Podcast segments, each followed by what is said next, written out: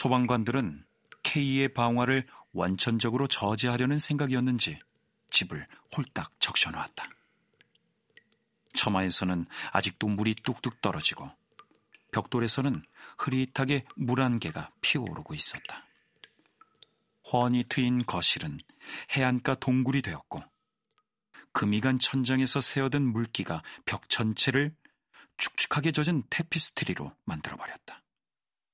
오즈와 불의 송의 포스터 사이에 서 있자니 케이가 지금이라도 이름 모를 애호가가 호평한 와인 한 병과 유리잔 두 개를 들고 부엌에서 등장할 것만 같았다. 우리가 전투에서 승리했다고 당당하게 선언하면서. 케이는 떠났지만 그녀의 경쾌하고 떠들썩한 세계는 여전히 여기 남아 있었다.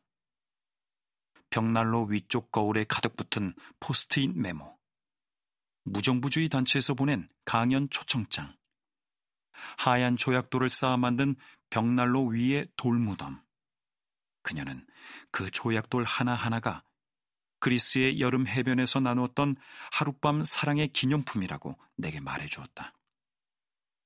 물방울이 아라리 영그러 있는 액자에는 오스트레일리아에 사는 이제 10대가 되었을 딸의 사진이 들어 있었다. 양육권이 남편 쪽으로 넘어가기 전 마지막 휴일에 찍은 사진이었다. 케이는 이젠 그 기억이 과거일 뿐이라고, 입을 벌리고 있는 쥐덫일 뿐이라고, 립스틱 자국이 남은 유리잔 같은 지난밤의 잔재일 뿐이라고 주장했지만, 나는 가끔씩 사진에 떨어진 눈물을 닦으며 액자를 가슴에 안는 그녀의 모습을 엿보곤 했다.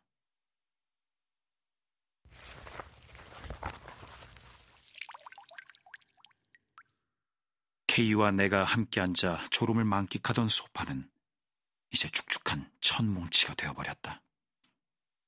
그러나 내 노트북 컴퓨터는 영화 대본과 잡지 사이에 얌전히 놓여 있었다. 그 안의 하드 드라이브에는 나를 리처드 굴드의 공모자로 기소하기에 충분할 정도의 증거가 들어 있었다. 불태울 비디오 대여점, 습격할 여행 대행사, 사보타주할 미술관과 박물관의 목록뿐만 아니라 각각의 임무에 배정할 주민 실행조가 있었다. 나는 K의 감탄을 이끌어내려고 개별적인 피해 정도와 실행조의 부상 여부와 그에 따른 보험금 청구 요건까지 적어 놓았다. 내 어깨를 따스하게 감싸 안는 K의 손길을 느끼면서 이런 온갖 내용을 입력하던 나는 종종 내 손으로 감방까지 이어지는 양탄자를 깔고 있는 것이 아닌가 하는 생각에 사로잡히곤 했다. K에 대한 애틋한 상념에 사로잡힌 채로 나는 손을 뻗어 그녀 딸의 사진을 똑바로 세워주었다. 유리조각 하나가 액자에서 미끄러져 내 손바닥을 가로지르며 생명선을 가볍게 둘로 잘라버렸다. 선명한 얼룩을 응시하며 손수건을 찾던 나는 반란이 일어난 동안 내가 첼시 마리나에서 피를 흘린 것이 이번이 처음이라는 사실을 깨달았다. 나는 노트북을 겨드랑이에 끼고 K의 집을 나와 문을 닫았다. 마지막으로 목조 벽판을 바라보다가 매끈한 에나멜 벽판에서 창문 하나가 움직이며 햇빛을 반사하는 것을 목격했다.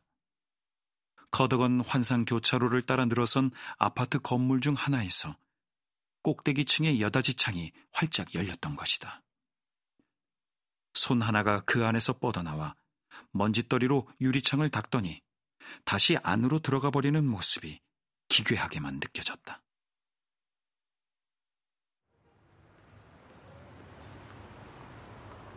나는 거리로 나와서 장기 주차장에 서 있는 불탄 사브 한 대를 지나쳐 아파트 건물 쪽으로 걸음을 옮겼다.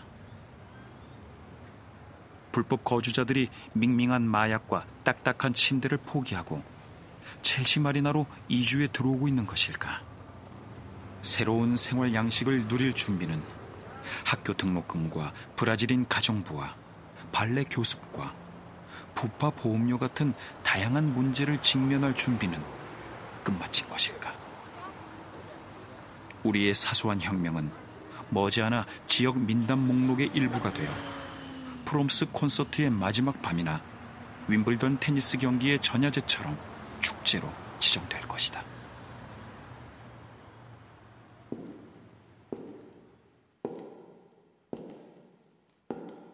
손수건으로 손바닥을 누르며 나는 아파트 건물 복도로 들어왔어 승강기 버튼을 마구 눌러댔다. 당황스럽게도 첼시 마리나 전체에 전기가 끊겨 있었다. 나는 층계참마다 걸음을 멈추며 쉬엄쉬엄 계단을 올랐다. 버려진 아파트 건물은 사방에 문이 열려 있어서 흡사 자기 무대를 찾아내려 애쓰는 배우가 된 것만 같았다. 꼭대기층에 도착하니 머리가 빙빙 돌 지경이었다. 나는 별 생각 없이 잠기지 않은 문을 열고 창문이 열리며 햇빛을 반사했던 텅 빈 거실을 들여다보았다. 이 아파트 건물 4층의 입주자인 베라 블랙번은 전직 정부기관 소속 과학자이자 케이 처칠의 절친한 친구 중 한 사람이었다. 아파트 꼭대기 층에는 젊은 안과 의사와 그 남편이 살고 있었다는 사실이 떠올랐다.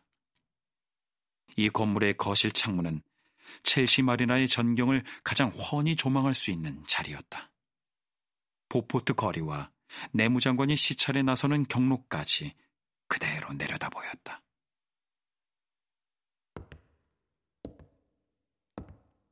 나는 바닥에 널린 여행 가방을 타고 넘어 거실로 들어섰다. 책상 위에는 캔버스 가방이 하나 놓여 있었는데 옆면에 광역경찰청의 문양이 찍혀 있었다. 폭동 진압반이 가지고 다닐 법한 장비로 보였다.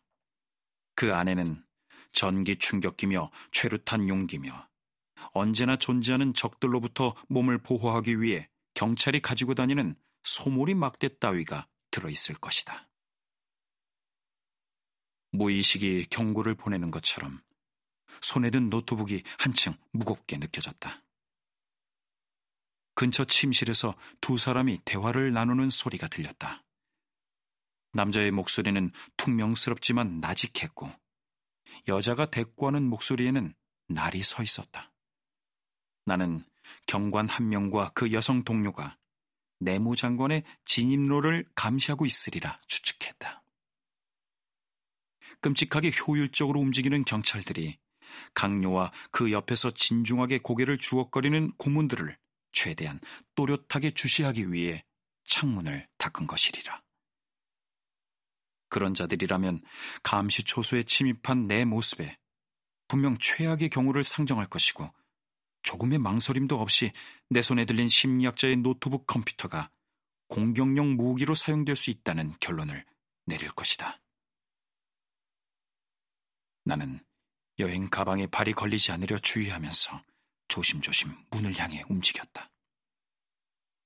문득 책상 위에 꽂혀 있는 안과 의사의 시력 검사표가 처음으로 눈에 들어왔고 나는 관역처럼 생긴 수많은 원과 줄지어 늘어선 아무 의미 없는 문자들이 꼭 암호처럼 보인다는 생각을 했다. 침실 문이 열리며 너저분한 정장을 걸친 산만한 얼굴의 남자가 거실로 들어섰다. 역광이었지만 그의 영양실조에 시달리는 얼굴을 맥이 빠르게 펄떡이는 관자놀이를 알아볼 수 있었다. 나를 알아차렸는데도 마치 내가 수술 중에 선역 없이 전화를 걸어온 환자인 양 자기 나름의 문제에 골몰해 있는 듯 했다. 그는 창밖의 텅 빈 거리와 불길에 파괴된 집들을 멀거니 내려다보았다. 전화의 발톱이 휩쓸고 간 중동의 교회 지역에서 의료 업무를 수행하며 과로에 시달리는 의사처럼 지친 눈빛으로. 마침내 그는 나를 돌아보더니 문득 얼굴에 온기를 가득 머금고 미소 지었다. 데이비드? 들어와요. 우리 모두 당신을 기다리고 있었습니다. 머릿속 생각과는 정반대로 나는 그를 다시 만나기를 갈망하고 있었다.